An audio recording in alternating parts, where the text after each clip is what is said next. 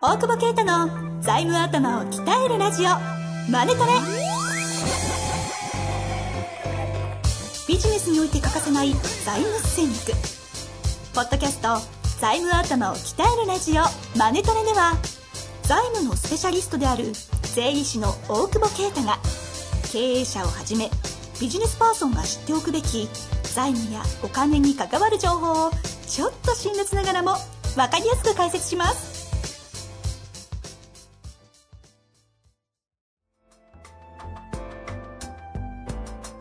こんにちは、遠藤和樹です。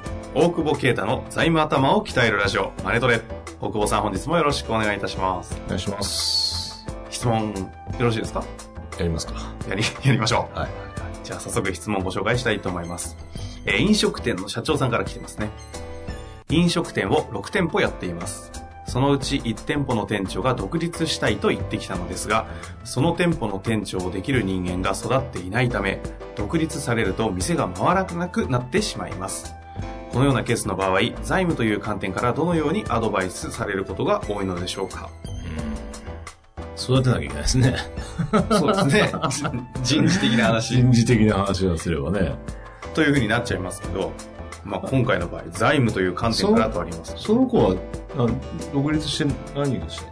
の大体でもまあお金とか自分の好きにやりたいんですよね、多分ね。うん。で、その子を独立させればいいんですよ。で、店やらせればいいんですよ。その店舗を業務委託する。一つ。業務委託って、その運営を彼の会社なのか個人事業なのかわかんないけど、うんうん。任せるっていうのが一つじゃないですかね。社員じゃなくて単純に業務委託の契約切り替えうん。で、その社員、えっと、すそのスタッフたちは、まあ、彼に、まあ、どっちでもいいですけどね。こっちのパターンでもいいけど、まあ、彼の、まあ、独立したい意図がね、お金がもっと欲しいんだったら、あの、業務委託って形で彼に任せて、うんうん店舗を回してもらうとうん。いうのが、まあ、ちょこちょこあるパターンですよね。あ、でもあるんですね。あ、もちろんもちろん。お多いんじゃないですか。大久保さん、飲食店結構見られるケース多いですよね。多いです、多いです。やっぱそういうパターンも。あありますよね。まあ、でも戦略的にそうするっていうのはあるけど。というのは？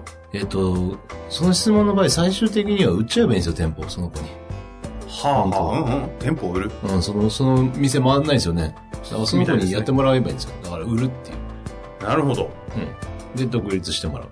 あ、要はじゃあ、実態としてはお客さんから見たら買わないけど。そうそうそうそう。変わんないけど、えー、これ条件があって、やっぱ、おさっき業務委託が多いって言ったのは、はい。結局、自己資金がどれぐらいあるか、ね、その、独立したい子が。うんお金ちゃんと貯めてたら、例えば500万ぐらい貯めてうーんて、じゃあ創業で2000万とか借りて、うん。で、店舗2000万で売っちゃって、なるほど。そしたら会社に2000万入ってくるんじゃないですか。多分2000万とかで作ったお店2000万で売っちゃうんですよ。ね。で、えーその子にやってもらう。で、いやまあ看板変えるのもね、本当は FC とかやってもらった方がいいんでしょうけうんどね。うんうん。うん、絶対その独立する子にとってもいいですよね。だって今までと同じブランドありますしねブランドもあるし、同じ場所で。顧客もいて。そうそうそう。立ち上げやっぱかかるから。そうですよね。そう、本当はプレミアとかの、その、資産の残ってる母価にね、プレミア乗っけて、あの、売るっていうのが一つですよね。まあ、MA みたいなもんですよね。切り、切り売り。うーん。店舗の社員への切り売り。そう。それも一つ、ね、出出口というか、小さい出口というかね。でも確かにね、その独立する子にとってもいいですよね。そう、だから大きくしていく戦略で、最後にまあ、もうバルクでまとめてドカーンってでかい金額で売るっていうのもあるけど、うんうんうん。そういう、そのぐらいのブランドに育てられない場合は、人育てて、その子たちに、えー、店舗1店舗ずつ、ちょっとプレミア乗せながら売っていくみたいなのは、あありかなって。はあ。それやめないですしね。うん人がやっぱね、今一番もいないし、うん、うん。育たないしっていうので結構みんな悩んでるから。そしたらもう独立前提で雇っちゃうとか、なるほど。鼻息荒いやつ入れてね。確かにそういう子ってうん普通にい一旦社員として働いている時も結構活躍してくれそうですしね。そう。で、お金貯めなきゃいけないから、お金を貯めないと独立できないじゃないですか。うん店舗系はやっぱ買わなきゃいけないから。うん。そうするとじゃあ500万貯めんだ俺こんぐらい働かなきゃとか、なるんですよ。で、給与体系ででできない、給与上ね、そんな払えないケースも、業務委託を一回間に入れてあげたら、うんあの、その子頑張り次第でお金貯められるじゃないですか。うん。なるほど。ね。段階的に行くんだ。そう。それでお金貯めたところで創業融資で、えーお金を借りて、えその子ー、に、その方が、まあ、買える形を取る。そうそう、売ってあげると。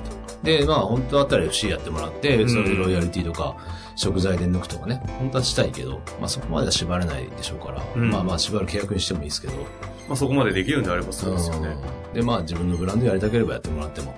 だって、多分その、借り借りるじゃないですか。やるときに2000万ぐらい借りて、はい。で、店舗作ってやって、それがまあ利益出てれば大体3年とかで回収してるじゃないですか。はい。で、それをまた売るから、結構投資回収いいですよね。なるほど。一店舗で結構、そう。だってバイアウトまで入れちゃうから。そうですよねうん。結構回転はいいので。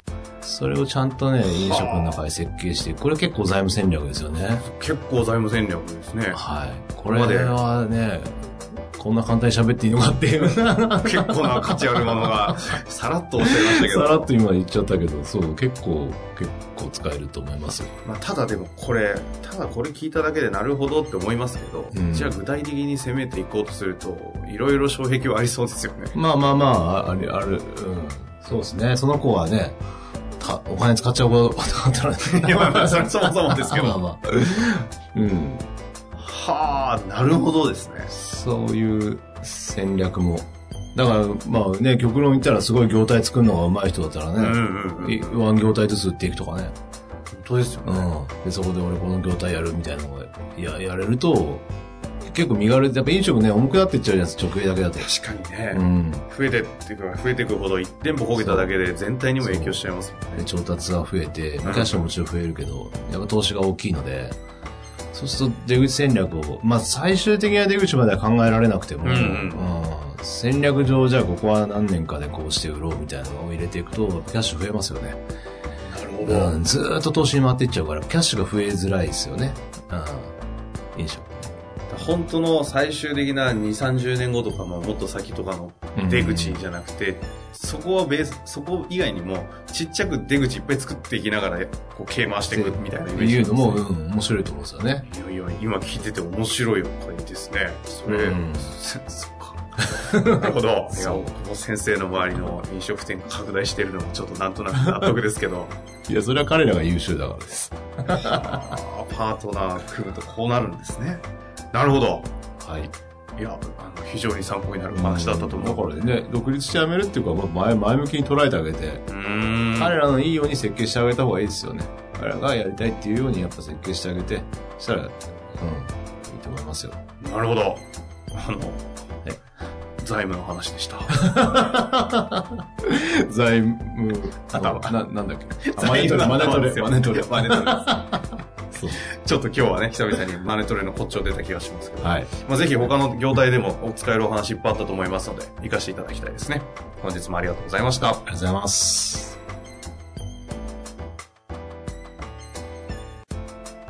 本日の番組はいかがでしたか？番組では大久保携帯の質問を受け付けておりますウェブ検索で「税理士カラーズと入力し検索結果に出てくるオフィシャルウェブサイトにアクセス。その中のポッドキャストのバナーから質問フォームにご入力ください。またオフィシャルウェブサイトでは無料メルマガも配信中です。是非遊びに来てくださいね。